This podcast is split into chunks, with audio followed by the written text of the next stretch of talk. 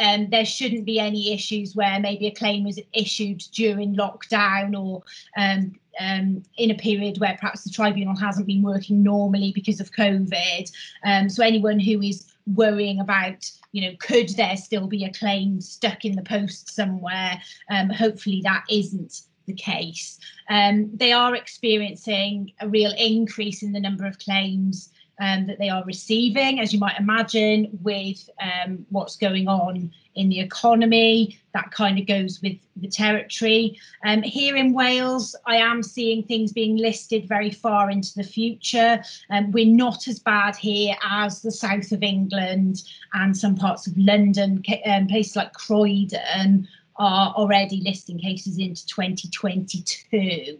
So we're not as bad as that here. And certainly there are lots of things that we were learning about yesterday that are being done to um, oil the wheels of the machinery and really get everything going. So I thought you might be interested in that. Now, um, as luck would have it, obviously being hosted with you with Yolk today, and we've got Gareth to help me answer this question. Our first question is actually around um, recruitment, and um, somebody asking a question about HR graduates, new graduates. I mean, the same could be said of law graduates.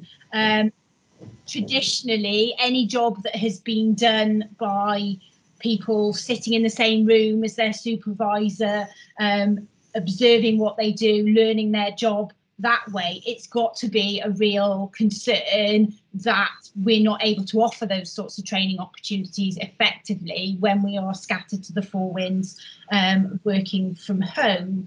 Um, so, um, question there about you know what is the future going to look like for recruitment and whilst i give gareth an opportunity to start formulating his answer um, i've tried to think about it if i was a, advising a law graduate um, what to be doing.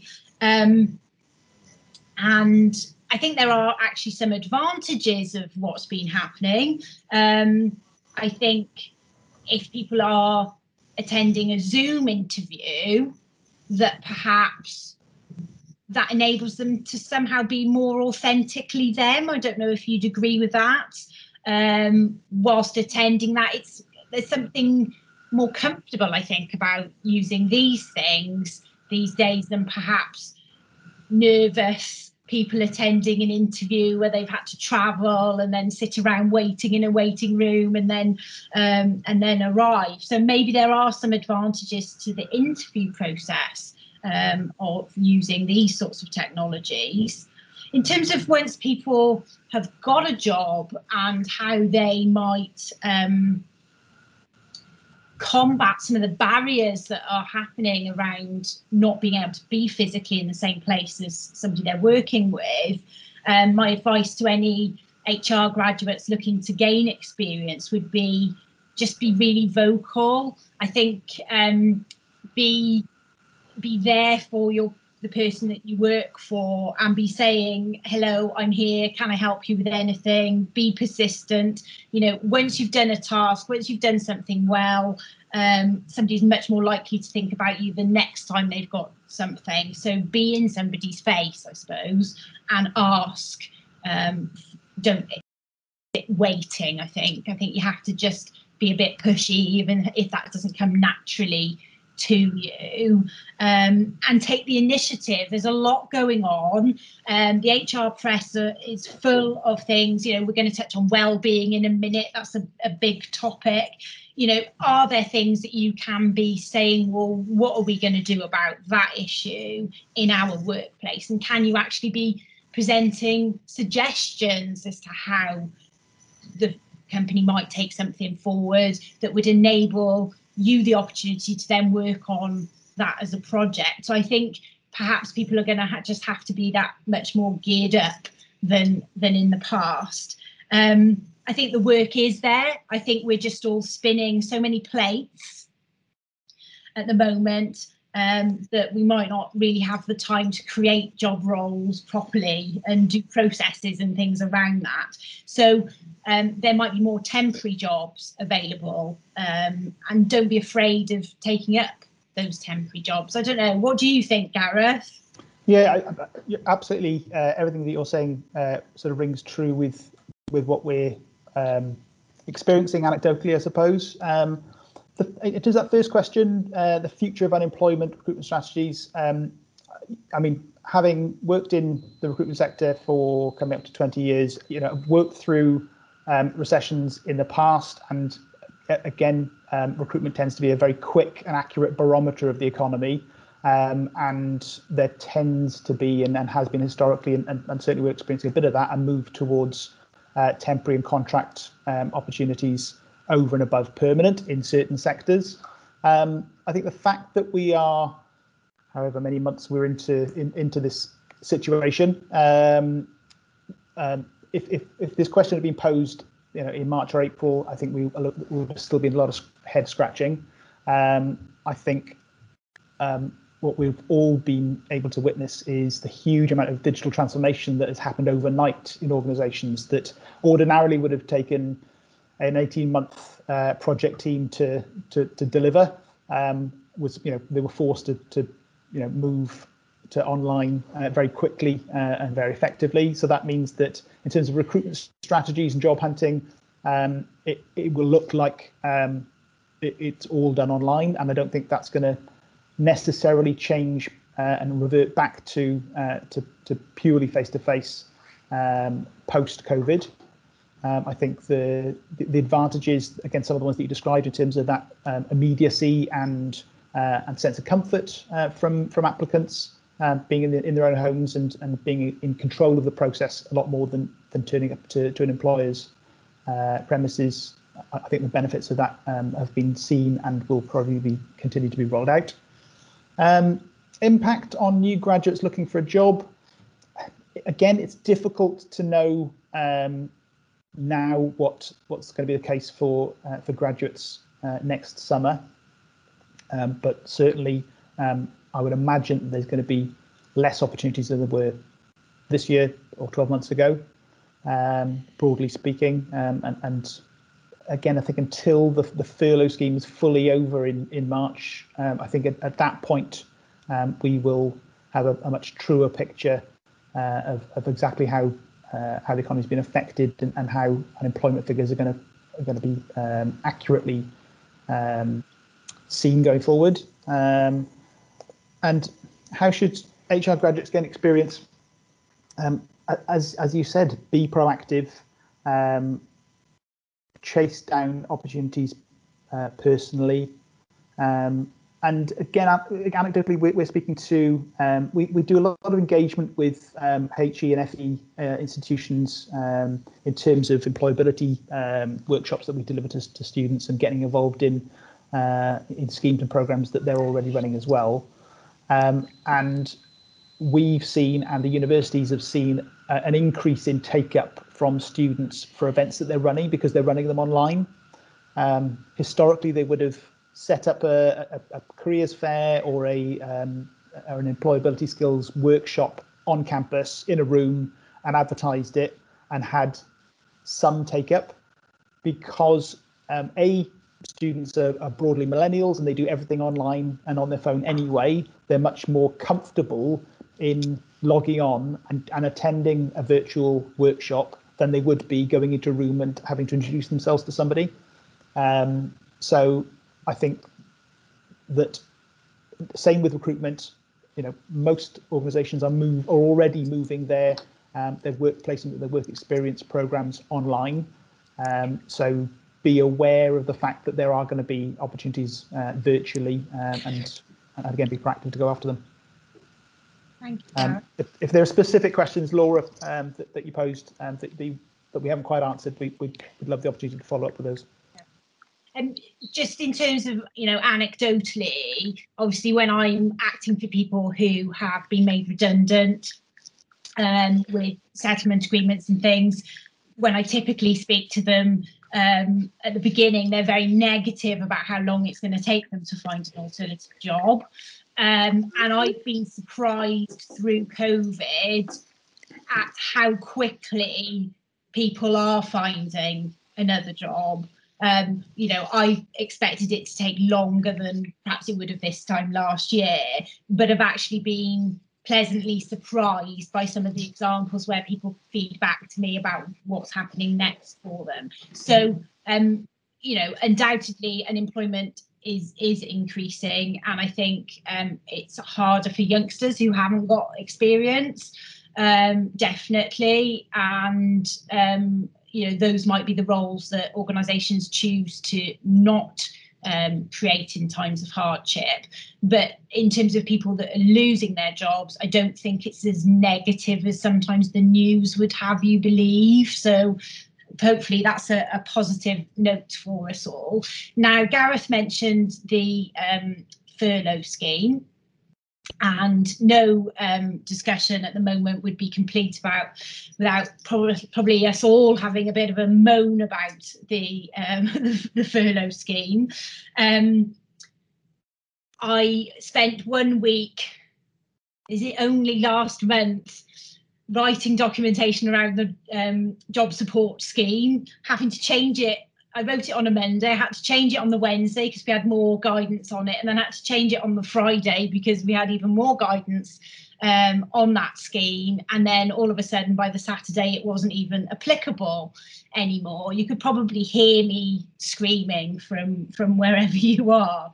Um, and of course, we've got the job support scheme back again.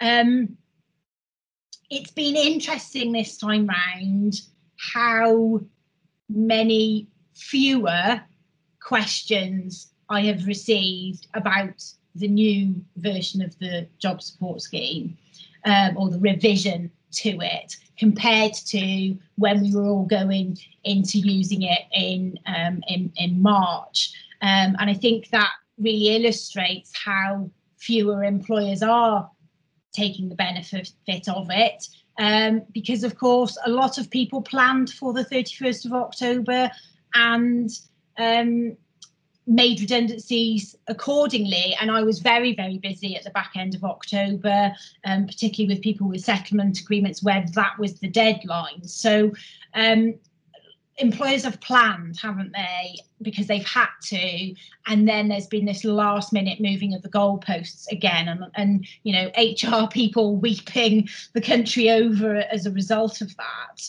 Um, it does envisage that employers would take people back on that they have made redundant.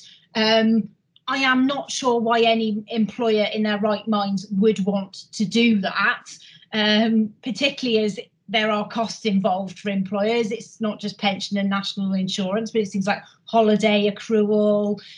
You then still got to bring the employment to an end in March, um, all of those sorts of things. So, you know, why would anybody in their right minds um, be doing that? Um, one question that Tony has asked is around um, whether or not somebody can um, you can benefit and claim from HMRC whilst somebody is working out their notice period. And that was one of the big unanswered questions until the direction was um, issued over the weekend. And it is now clear that um, from December, you're not able to bring um, a claim for um, support from H- HMRC um, if you have issued that person with notice. So again, that will affect lots of employers' plans going forward. So watch out for that one. Um, I wrote these slides a couple of weeks ago, and um, you know already it starts to feel perhaps a little bit outdated in terms of you know are we in lockdown? Are we not? What the rules about working um, working from home? And of course, we've had massive shifts this year where we've had everyone working from home, then trying to get people back, and then people back working from home again. Um, in Wales, the, the guidance has been a bit more stable than in England, um, where the encouragement is very much to um, facilitate home working um, wherever possible. And I am starting to see cases um, working their way through now where perhaps um, there's been a disagreement between the employee and the employer over whether or not somebody should have been forced into a workplace and it and it coming out later on down the line. So that's already starting um, to happen. Um, interestingly i was on a call with acas last week and they were saying that the number of grievances the number of hits to their website um, around furlough, working from home, um, disputes with employers, you know, all of the sort of buzzwords of the moment are reflected in what people are looking at at their on their website and the number of disputes that they're starting to see um, arising. So, um, for example, um, I am dealing with a situation where a fixed term contract isn't going to be renewed um, nothing to do with COVID particularly, but um, I can see the employees involved perhaps lining lining up to argue maybe that they have been dismissed in connection with um, raising health and safety issues because they were asked to work from the office at a time when um, the guidance perhaps was actually not to here in Wales, and they're they, they're obviously making that link then and trying to get themselves into that section 44, section 100 of the Employment Rights Act protection. Um, so starting to see those kind of things working their way through. Um, it is worth um, looking at the shielding issue again. We did this last time. Um, again, flexing of advice um, to those who were formerly told, you know, don't leave home, don't don't see anybody at all. That's been slackened off. Um, really does put people in a difficult position, I think, they are being asked to um, make a choice between their health and work in lots of cases where employers aren't supportive and aren't trying to find ways around it. It's worth noting that the list of who should be shielding does change as well um, and keeping an eye on that. So, for example, adults with Down syndrome have been added to the list. Um, along with people having um, dialysis and long term kidney um, disease. Um, here in Wales, there's a workplace risk assessment tool. You might not have um, looked at that yet. Um, that is designed to help employees and employers um, in juggling all of the issues that we're facing. Um, we might be seeing more people in this camp, the people who are very afraid, who don't want to come into work, who um, we might, being very cynical, decide are perhaps using the issue, um, but nevertheless are um, saying that they can't um, attend work due to COVID. And I know Shelley asked a question around this. Um, first of all, I think we've got to explore all the background. So Shelley didn't tell me what particular kind of role she was talking about. So, you know, is this a public facing position or is it something where they don't have to be? Um, what is this person's personal situation? So their family background, their own health, the health of other people that they might be living with. Are they living with vulnerable people, people who are shielding or having to care for other people? Because that will give us, you know, obviously um, an idea of the context in which we are talking. Um, I think we probably talked about this last time in terms of um, baby steps with those people. It, you know, if people haven't left the house for a long period of time and haven't been, you know, going out and about, um, it can feel quite scary for people, and that's kind of normal um, psychological stuff. So, can we get them in for a coffee? Um, you know, not requiring them to come in to do a whole shift or do a whole day's work, but to just come in and speak to us or meet in a in a neutral location so that we can talk through what our COVID um, related risk assessments look like um, so that they can see what's being done, hopefully physically in the workplace, to reassure them and help them feel safe.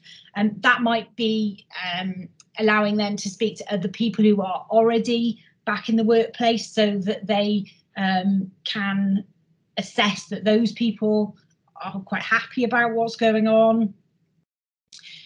If people are difficult, sometimes I find it's useful to actually co opt them into the project. Um, so, you know, if somebody is raising lots of health and safety concerns, well, right, let's get that person on board and they can actually be part of the team that is tasked with addressing these issues. Um, in order to perhaps stop the negativity and, and, and harness some positive energy out of it. Um, so, you know, what things can we be doing in those baby steps to get them to think about coming back into the workplace? Um, we might need to get medical advice. You know, often people are um, hitting you with the fact that they've got a particular medical condition. You might know nothing about it up till now. Um, you certainly won't have the benefit of any expertise about to what extent that particular condition that they're suffering from in their own particular circumstances are at risk or not, and what measures might be available or suggested to facilitate a return to work. So, you know, get that medical advice if if necessary and start looking at what specific adjustments we can make. You know, I was talking to somebody the other day and they were telling me about an employee who was in this kind of position and they were able to provide them with their own room at the end of a corridor so other people weren't going to be you know circulating in that area they were going to eat their lunch at their desks. They weren't having to go elsewhere. You know, they'd thought through everything about how that person would come into work um, and function. Now, ultimately, we may get to the point where we've tried everything we can and it's still not working.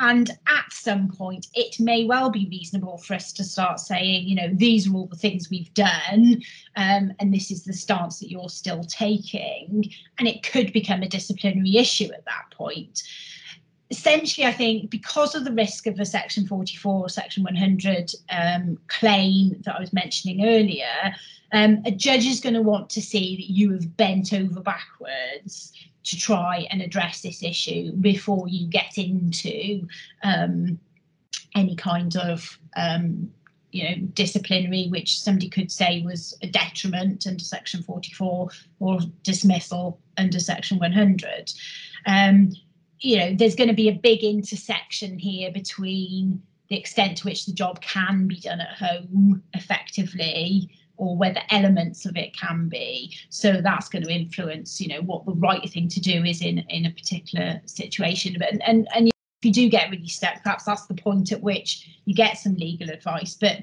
um, you know, that will give you an idea, hopefully, Shelley, how to address um, that sort of thing. Um, lots of questions in the last month or so about should we actually be changing our contracts? Because there's one thing in in march everybody shifting pivoting to working from home. We all did that on a sort of goodwill basis without really thinking about the fact that our contract said that our place of work was you know the office or the factory or wherever um, but to what extent should we be actually updating our contracts now and, and putting in something about home working, doing things differently? And I've been urging employers to be quite cautious and not run away with themselves here. Um, I think we are still very much in the middle of a crisis. Um, and you know we've seen already haven't we that goalposts move regularly and i think it would be silly to sort of change everything and then find that that doesn't work again and have to change everything again. Um, so those people who are we're never going to return to the office let's sell it um, etc may be being a little bit premature um, obviously if we change the workplace completely to you now work from home and that is it that does then have implications if we want to bring that person into the office um, in terms of we can't uh, force it. Um, if we've reserved the right to to require them to come into the office, then um, there are going to be issues around things like expenses when that happens, because if their workplace is home, they'll be able to claim then for travel. So, um, what I've been suggesting, and tell me whether or not you think this works for you, is that for now we retain our contracts um, with you know your base of work, your normal base of work is our office at XYZ premises, um, but you may be entitled to work from home in accordance with our home working policy that we put in place from time to time.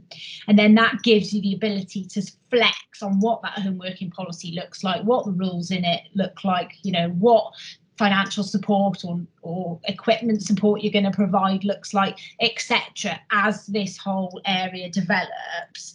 Um, without you being tied down uh, and pinned to something. Um, so hopefully, Dawn, that answers your your question on um, that issue. Um, your policy can also deal with things like how you apply to permanently work from home, if that's applicable, or what all the implications will be um, for business, and making sure that um, we're only allowing people to do that if it works for you, because we don't want to, to get ourselves tied into knots. Um, I'm sure at the moment, everybody is being challenged in this area. I think anyone who says they're completely fine is lying. Um, particularly, I think if you work in HR, we're really tired. Um, we went at this like it was a bit of a sprint, and of course, it's turning into a marathon. And I think um, I'm at about the 20 mile mark at the moment, and and um, really dragging my feet. I I certainly um, felt by the beginning of November that I was just tired. Um, and I'm sure you guys are experiencing the same sort of thing. I've seen lots of predictions saying, you know, we're all going to be burnt out by January. So I think we've got to be careful. Um, Laura from Tesco's raised a, a, an interesting question about employers investing more in um, awareness and schemes. And it would be really interesting if those people who are on the call um, just um, type into the chat function anything um, that you have been doing as an organisation that you have found is working for you to help look after your staff. And then hopefully everyone can pick up some ideas from each other about the things that they've been doing. So, for example, I'll give you one. On the weekend, I was talking to my sister who works for Lloyds Bank, and she was saying that they have now designated um, once a week a, a well-being hour. And that is an hour that somebody is entitled to put in their diary. Um, doesn't have to be the same time every week, and it's not everybody all at the same time. Um, so that is an hour for the employee to take for themselves. Might be going out walking the dog. It might be the opportunity that they get to go and have a cup of tea with, um, you know, an elderly relative that they're um, caring for whatever it's designed for the person to literally take for themselves for their own well-being. And i thought that's a really good idea. Um, and she was telling me you know that she'd used her time to do that. So just that message of saying to self we want you to be doing this positive thing for your mental health you know once a week um, i think is really really important. So um, i think lots of organizations are starting to recognise that this is an issue, um, particularly organisations that perhaps have been behind the curve, who weren't thinking about it before. It's a good thing that they are now starting to think about it. And I think we've got a lot of leaders who are more aware of their own well-being and having to think about that and and more aware of the issue as a result. Um, I'm not sure we're the whole way there yet because I think a lot of people are aware that we need to do something but aren't um, particularly um, confident about what it looks like in their particular organisation. I am certainly seeing an increase in um, mental health related issues when I'm talking to people. Um, certainly, you'll be aware of the disability angle there. Um, so, you know, big part and parcel of what I end up talking all the time, um, but certainly um, starting to um, filter through, I think, from COVID related issues. Um, Joe asked a question about creating a specific disability related policy. And I think the question was um, wanting a steer on trigger points. And I'm not sure, Joe, that I can actually give you the answer that you're looking for, and, and I'll, I'll explain why. Um, it, it may be laudable to have part of your sickness absence policy encouraging people to talk about their disabilities and um, you know you being positive about wanting to help people and reasonable adjustments and all of those sorts of things but i'm not sure we can actually pin ourselves to the mast on what particular trigger points might be used in particular situations um, because of course individuals' disabilities will differ from person to person. And um, for that reason, um, very difficult to say what a reasonable adjustment to a trigger point would look like. There'll be some disabilities that don't actually affect somebody's absence, in which case you probably wouldn't be adjusting your normal trigger points that you might use for anybody with um, absence of a certain level. Um, there will be other disabilities where people do need to take more time out to go to hospital appointments or will have more ill health as a result of their condition. Maybe they're more um, their their immune system's suppressed and they're more vulnerable to catching a cold or the flu or whatever's going around. Um, and the case law tells us that for those individuals, we need to get medical advice in relation to that particular um, the particular case that I'm thinking of was a case against the Department of Work and Pensions, and it was a um, case where the individual um, was diabetic. And, you know, there are different kinds of diabetes, even. So the suggestion was that you, that the employer should have got medical advice saying, you know, with this particular person in front of us, what would you expect their attendance record to look like? And the answer from a medic may be actually well managed, um, taking their drugs, doing the things that we advise them to do. We you might not expect there to be any difference to um, their attendance, in which case you follow your normal procedure. However, they may say in this particular case, this person may become ill more often, so you would be expected to then make a reasonable adjustment.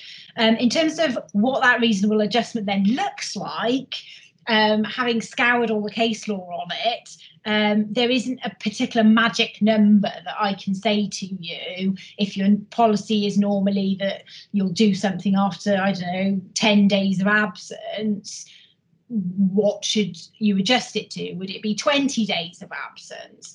Um, there is no magic number. The judges have been very clear that they can't do that either because it has to be a case by case assessment. So I'm wondering if perhaps you're trying to achieve something with a disability policy um, that you can't really achieve. Um, so maybe have a have a think about that issue. Um, domestic violence is um, a topic that we could do a session on separately if everybody wanted to do that. Um, it's something that I must admit hasn't particularly been on my radar. Um, the odd uh, thing will will crop up, but um, I've had a couple of instances re- recently of people admitting to me that they'd been in a, in a, an, um, an abusive relationship, um, which were a bit of a surprise at the time. And I guess um, tested some of my um, prejudices and assumptions about you know who is a victim of, of domestic violence and that's coupled with um, welsh government um, having an awareness campaign this year. They've been doing quite a lot of work um, over the last number of years, and the CIPD and the Commission for Equality and Human Rights have issued a joint um, guidance booklet aimed at employers on this issue that has caused me to go away and write some training materials and um, write a policy and things like that. Um, the definition that's used of domestic violence by government is actually really broad and it isn't just about um, violent behaviour of the kind that you know you might be calling the police um, it talks about um, any controlling or coercive or threatening behaviour um, that can encompass psychological physical sexual financial or emotional um, elements so it really is quite um, broad. And um, certainly, uh, I don't know if any of you have picked up BBC Three have um, been running some programs about, you know, is this coercive control um, aimed at young people to identify perhaps if they are in relationships um, where they're vulnerable. The big thing that hit me when I started reading um, around the issue and the CIPD guide is that 75% of people who are experiencing domestic violence, it follows them into work in some shape or form. And they reckon one in four women in particular will experience some kind of abuse at some point in their lifetime. Um, so this might be um, being restrained from going to work and having problems leaving the house and certainly sickness absence issues it can be something that's going on in the background that we don't know about um, it can be um, physically um, being followed to work. Um, it can be turning up at work and causing problems for colleagues. It can be text messages and calls and monitoring that goes on of devices and you know everything that somebody is doing. And i think when we start looking at it like that we start to see how it impacts on us as employers and how actually whilst it's not a problem um, that the employer is there to solve of course it's something that may be impacting on the employment relationship um, and we have got a part we can play in saying this is something we need to make you know society zero tolerant of and there are some things that we can be doing to support. Um, and certainly the um, the UN has um, spoken out and uh, about employers who are providing financial support to people um, as well and how helpful that can be. So if anyone is interested in us talking about that as a separate topic, um, I'm more than happy to roll out a session on that if I've got enough people interested. Um, the Information Commissioner has recently published their guidance on subject access requests. And um, not a day goes by now without me um, being aware of a subject access request being made. In fact, I think I, I, think I've had one this morning from somebody, but I'm not quite sure. The phraseology isn't clear whether they're thinking about doing one and threatening me with it, or whether they're actually doing it.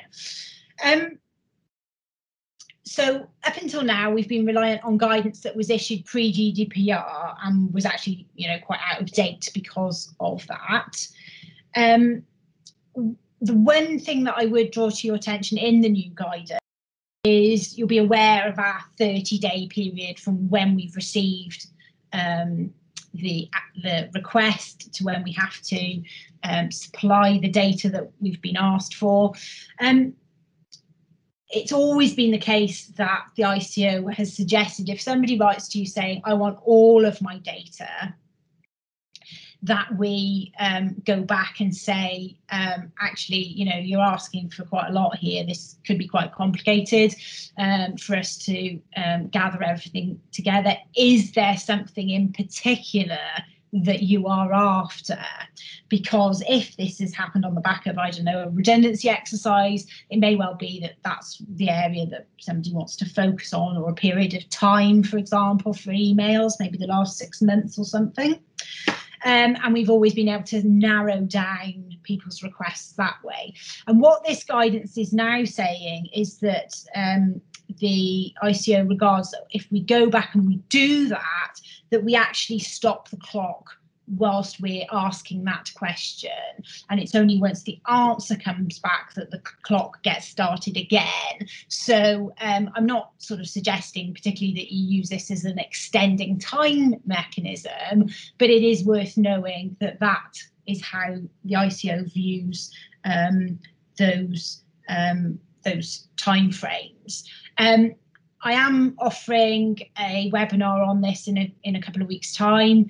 Um, it is worth getting some training to people on the issue. I've had examples in the last couple of weeks of employers who went away, did their searches, and revealed damaging correspondence between, you know, in one case it was um, two managers talking about somebody's disability, making a bit of a joke about it, which you just know as soon as the recipient um, gets their um, data, if they're shown that email, they are going to be saying that's an act of harassment um, in relation to my disability.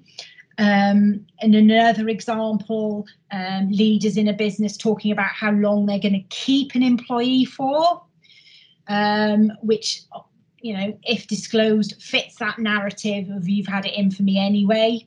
Um, so managers really need to understand that when they're communicating with each other, um, these things are disclosable, no, not only in the employment tribunal, potentially, um, but also through the subject access request route. And those are the sorts of smoking guns that people are looking for when they make um, the request.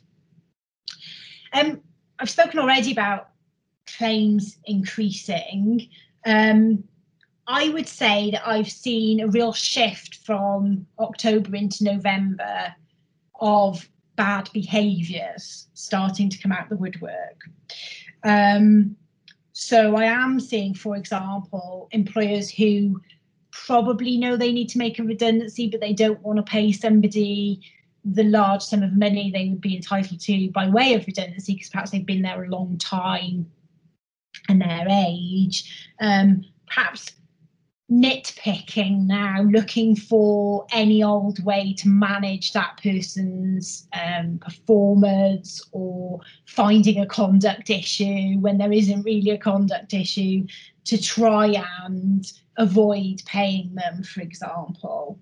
Um, I've seen some quite bad behaviours from HR as well, um, leading up to the 31st of October, you know, sending people um, a settlement agreement on the 30th of October, requiring them to have it signed and everything done by the 31st is probably going to be inappropriate behaviour and lose the protection of it being a protected conversation, um, those sorts of things. Um, it was interesting that I, I Googled leading in a crisis just um, to see what came up in terms of qualities. And um, you know the first two qualities were about you know decision making and leading from the front. But the third one was you've genuinely got to care about people. And i think because of what i do i get a bit jaded because obviously i see when people are not being cared for and some of the um, you know the, the communications that happen there. So you know another example was somebody who you know we'd sorted out the settlement agreement. It was all agreed. Um, normal behaviours to return company property obviously within a certain time scale we were in lockdown in wales and the company car needed to be returned and the employer happened to be in Bristol. And when I pointed out that it wasn't really um, necessary or you know proportionate for this person to be expected to deliver this car to Bristol, you know, being treated as if I was um, being ridiculous when you know you and I both know that lease hire car companies will come and collect vehicles from wherever you wherever you want them to. Um, so just some you know people losing their heads almost um, behaviours going on, and of course um, we've already had headlines talking about things like the fact that through COVID, through lockdowns, furlough, employees are watching what employers are doing to their colleagues um, or how they've been treated. And already starting to when they were sur- doing surveys about how many people plan to move jobs you know that was kicking in and having an effect. So um you know your reputation will suffer. You do have to sometimes i think um stand up and, and fight for what's right um as well as anything else. Um again just going to touch on this because if people want a separate session on it, I'll prepare a separate separate session on it. But um, for those of you who are in the public sector, there's been a lot of talk over a number of years, various consultations and things about um, whether there should be a cap on the amount of termination pay that can be paid in the public sector.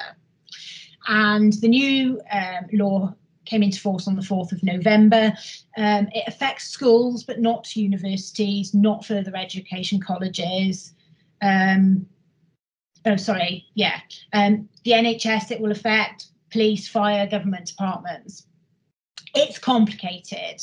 So the general principle is that um, 95,000 is the limit, um, but there are a number of um, mandatory and discretionary exemptions in in the legislation um, and certain processes to go through. So um, I think it's probably opened up a can of worms, um, and um, there will be pathways through all of this, and it is going to be a case of case by case working out whether or not something falls into that territory and undoubtedly will affect anyone advising employees as well.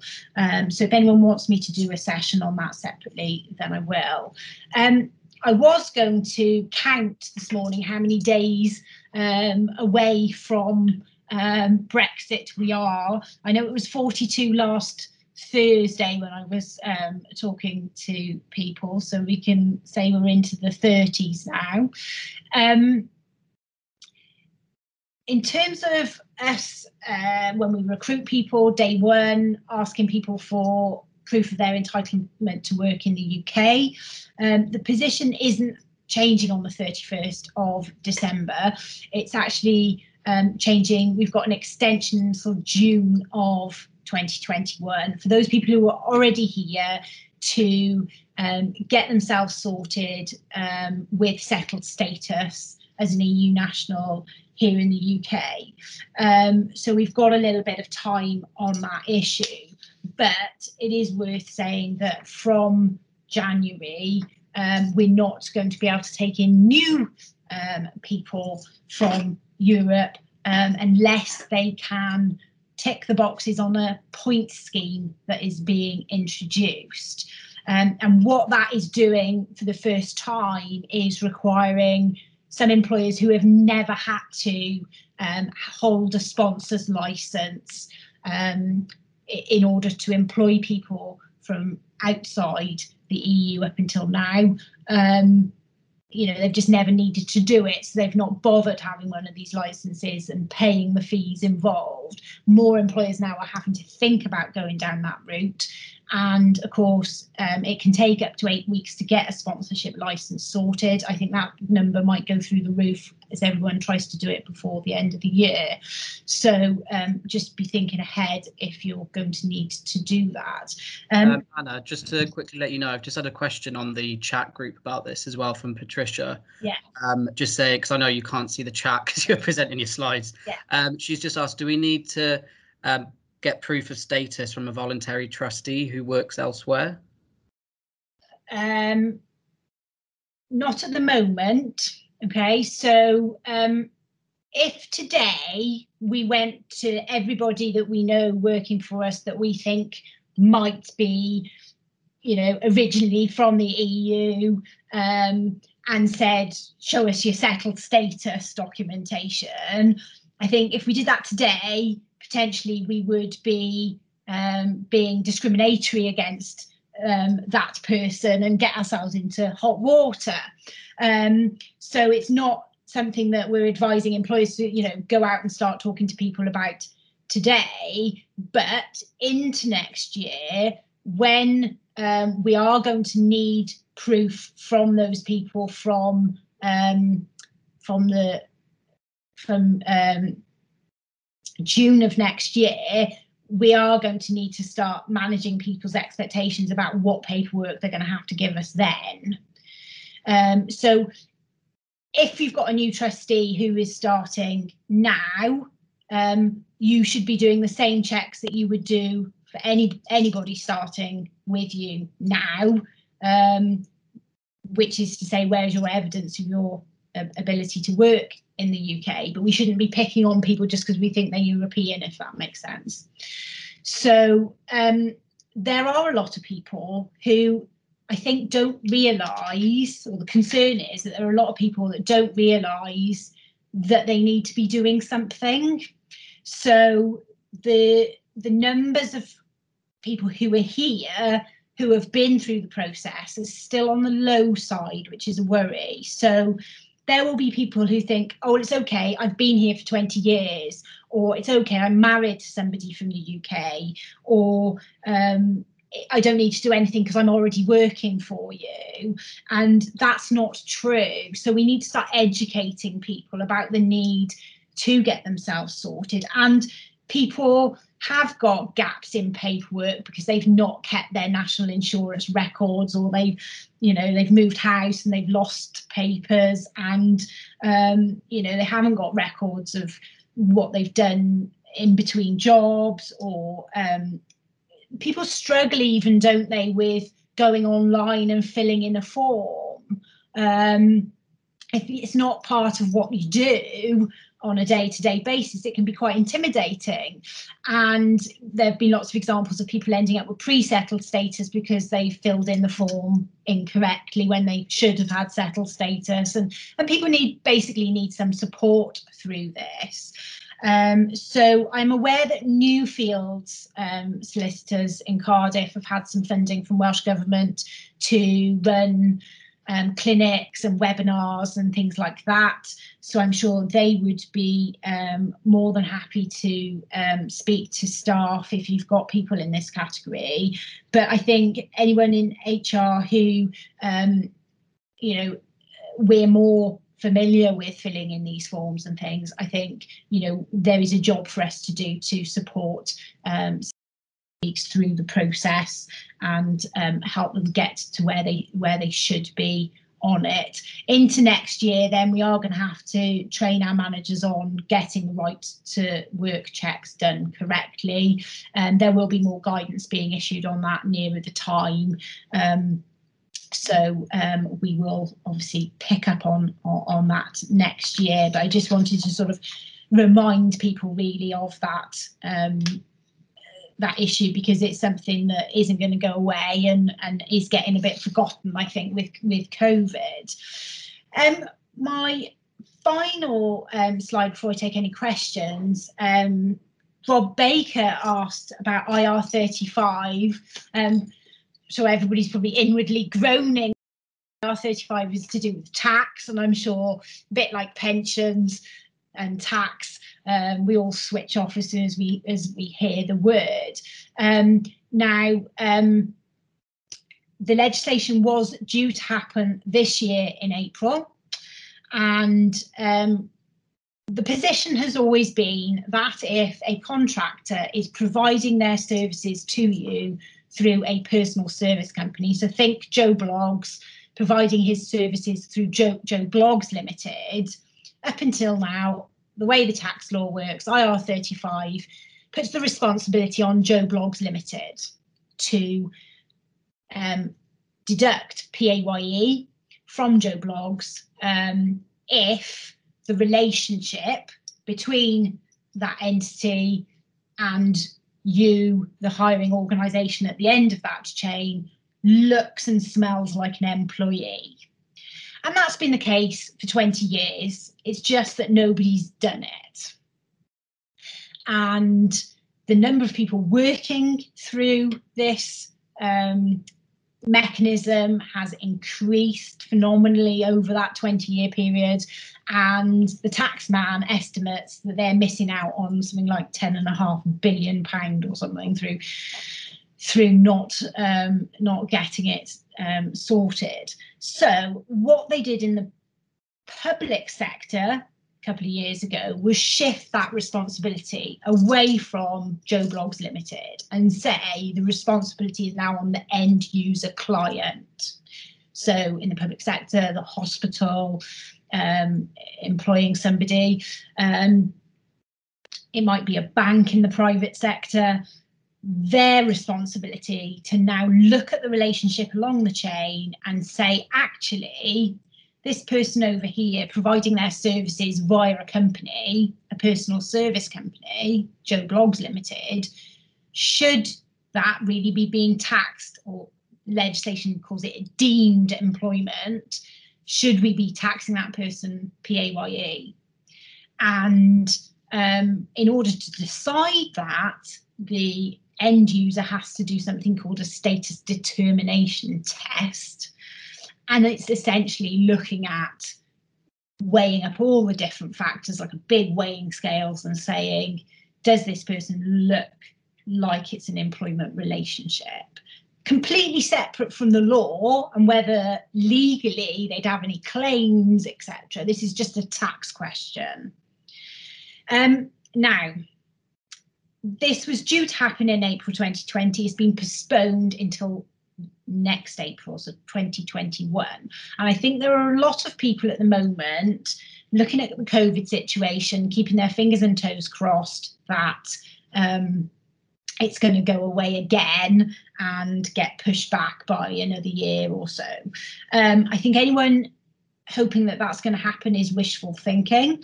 The reason why I'm saying that is every Friday when I get my update about um, things that have been happening, I have been seeing HMRC just in place all of the different bits of regulations that they need to collect the tax and you know all the rules and things that you know hopefully none of us ever have to read um, are all being set up there. So it's being geared up for april. There's no doubt about that. Um, of course politically at the last minute there could be some kind of change but if I was a betting person right now, I'd say I think it is going to go ahead. Um, Rob, I've done a webinar on this recently, um, so if you wanted to um, have a look at that, um, get in touch. Um, my PA can can sort that out for you. Um, so that was a quick gallop through everything from my perspective. Now, I'd like to open the floor up for for questions. So I will get rid of the slides so I can see your beautiful faces. Hello, Mary. I can see your right up your nose, Mary. so has anyone got any questions they'd like to ask? And remember, you've been muted. So if you need to ask a question, you need to take your or put your voice back on before you do it. And I, I, I have a question. Yeah. Um, on the refusal to return to work, what if it's a job that cannot be done from home? There's no way it's working on a building site or working doing things that there's no way that that individual could work from home um, and the person eh, just doesn't want to come to work yeah, I mean, I, I think in some ways it makes it easier for an employer when when it is that very clear this cannot be done from home, um, because it's just removed one one avenue completely, hasn't it? Yeah. Um, so I think what I said earlier, really, I think a judge is going to expect you to have bent over backwards to try and get that person back in. And I think it's mm-hmm. about us being able to document all the things that we've tried. What have we suggested? What are the measures that we've offered? Basically, what makes us look good. Yeah. Um, and then if we're still not getting any traction, then we are going to get to a point where that person's employment isn't going to be able to continue. I mean, what we don't have the benefit of yet, of course, is you know a judicial view of that and where they say lines are going to be drawn. Um, but I think judges are going to be sensible. They are going to understand that um, you know there is a limit to what an employer can do, and you can only try. Um, and I think people who um, are trying to bring Section 44 claims, Section 100 claims, where uh, you know there will be cases where somebody has clearly you know raised a concern and then been punished for it. Um, and they you know those employers are going to find themselves in hot water. For those employers who are doing their best trying to do the right thing um, trying to juggle all of this stuff and then have had somebody who's just point blank refused i think it will go in the employer's favor um, but it's being able to prove that to a judge, really, I think. And you know, it often I find whenever it doesn't matter what the situation is, whether it's a sickness absence management or performance or something like this.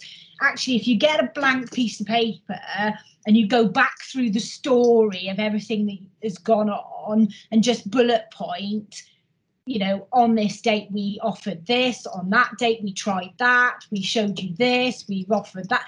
And it starts to document it in a way that, you know, any advisor advising the employee is going to look at that and go, oh, yeah, hang on a minute, this isn't a bad employer.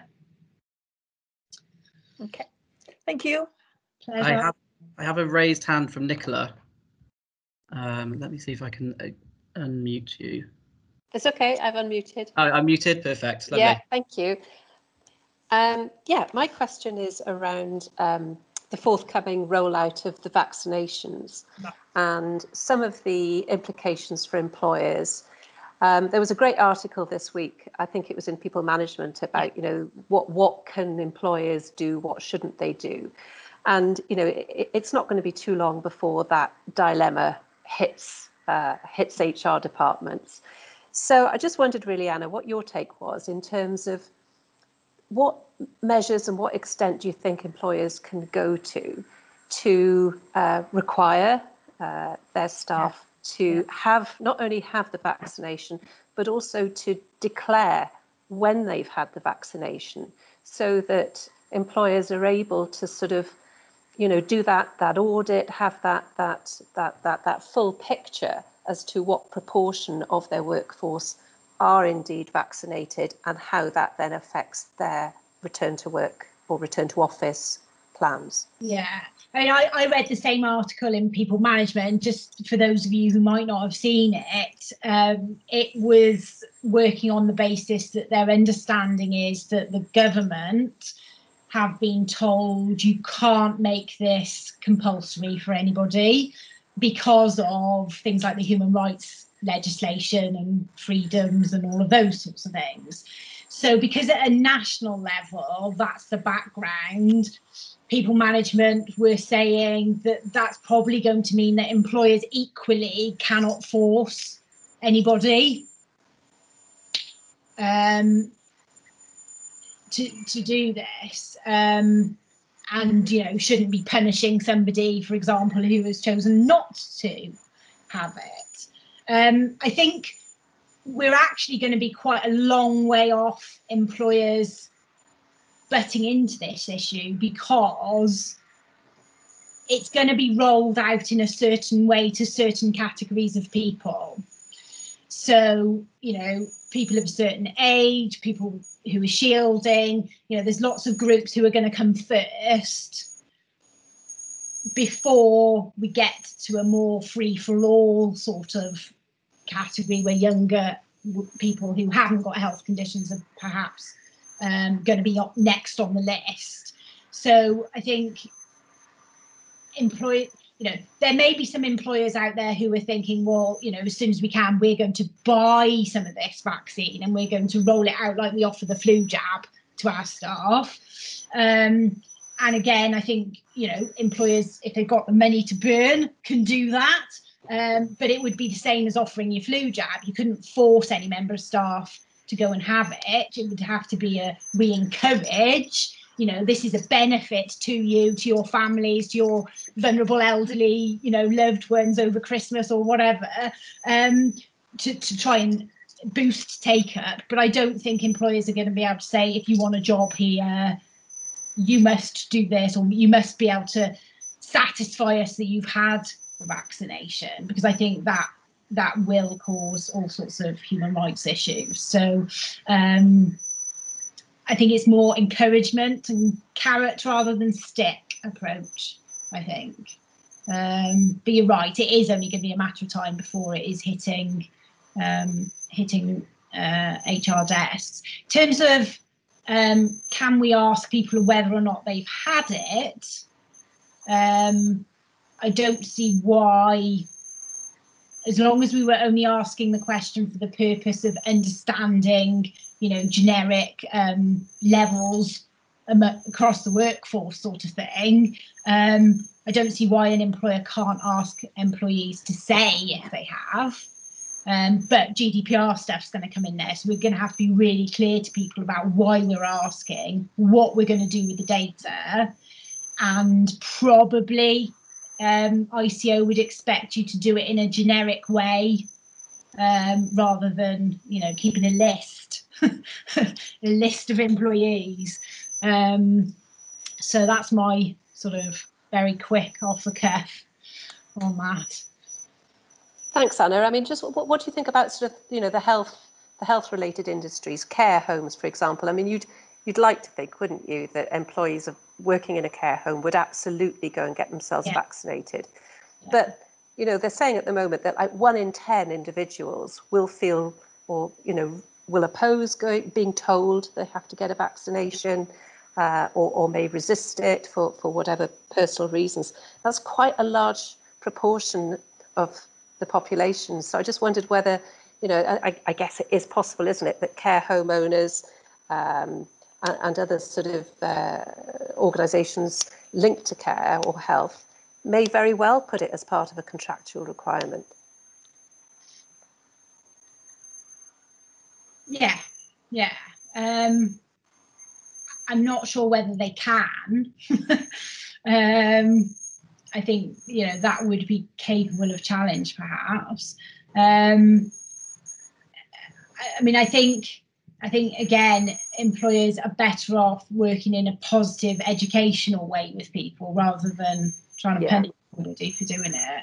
Um, but yeah, it was interesting. I heard a Radio Four program um, talking about the sort of bubonic plague and stuff, and they were talking about the first vaccines and um, the extent to which there was objection to it. And it was really interesting that the same proportion of people, you know, back in 1790 were um, saying the very same things that you see on Facebook written by anti-vaxxers now.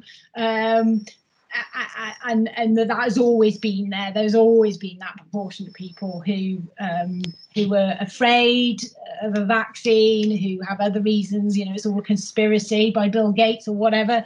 Um, so um, we have got to be careful to understand that you know people are allowed to believe what they want to believe, and we can't make people do things. But um, I think encouragement is the way to way to go. I mean, you'd have thought a lot of people working in care, having been through what they've been through in the last year, like you say, would be when can I get my vaccine rather than I don't want it.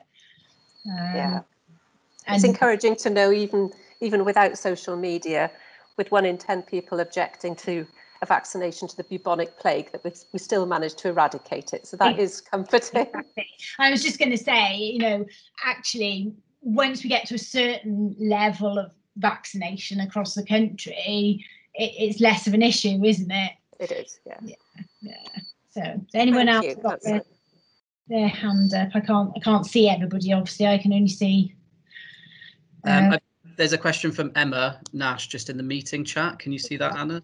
Um, let's have a look. Uh,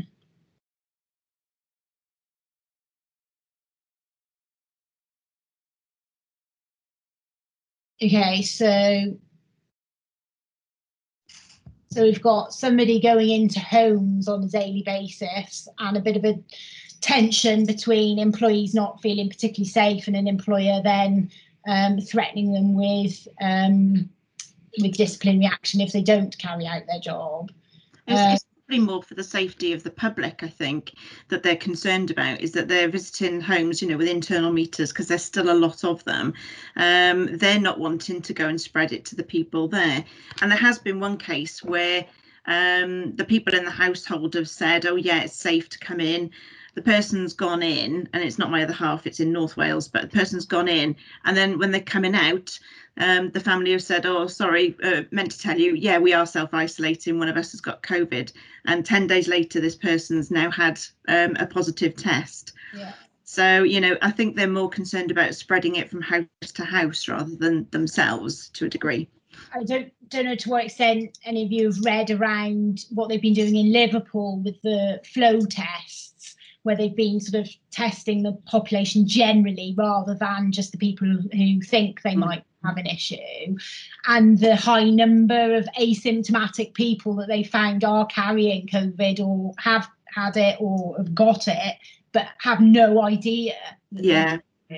Um, is obviously starting to change the thinking around Mm. this is an issue. But I mean, you know, the scenario that you're talking about there um, potentially affects anybody who is facing the public in some shape or form Yeah, that's right. as part of their job. You know, those of us who we're all sat in bedrooms and things, various. Some of you see some of your kitchens, and you know, great because we're we're okay, aren't we? We're not being put in that position, but lots and lots of people are being put in that. Um, you know, am I a risk? Are they a risk?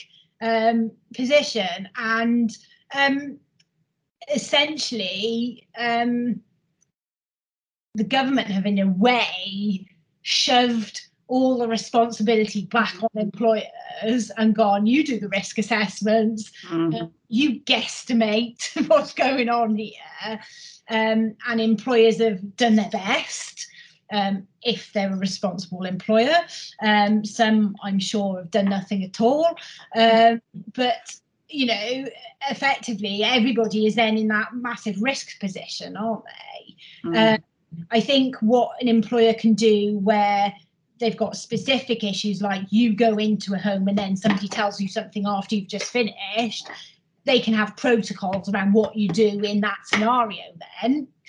Um, but in terms of um, has that person got a potential claim, I don't really think they do unless we can show that the evidence is they're being put in a really dangerous position. Um, I mean, what is being asked of people before visits are undertaken? Other than to ask whether they're whether it's safe to come in and whether anyone's had COVID, which is also uncomfortable. I think about asking. Yeah. So, I mean, as a personal protective measure, I might be saying, well, you know, before you cross the threshold, make sure you've said, has anyone in the house got a temperature? Has anyone that, you know, yes, that might be annoying to people, but at the end of the day, it's your safety. Mm. Um, and, uh, you know, I know I the dentist phoned me the other day before I was about to go the next day just to double check that you know no one in the house was should have been isolating. So you know i think that's all people can do really but it is difficult any any uh any further conversations? Questions from anyone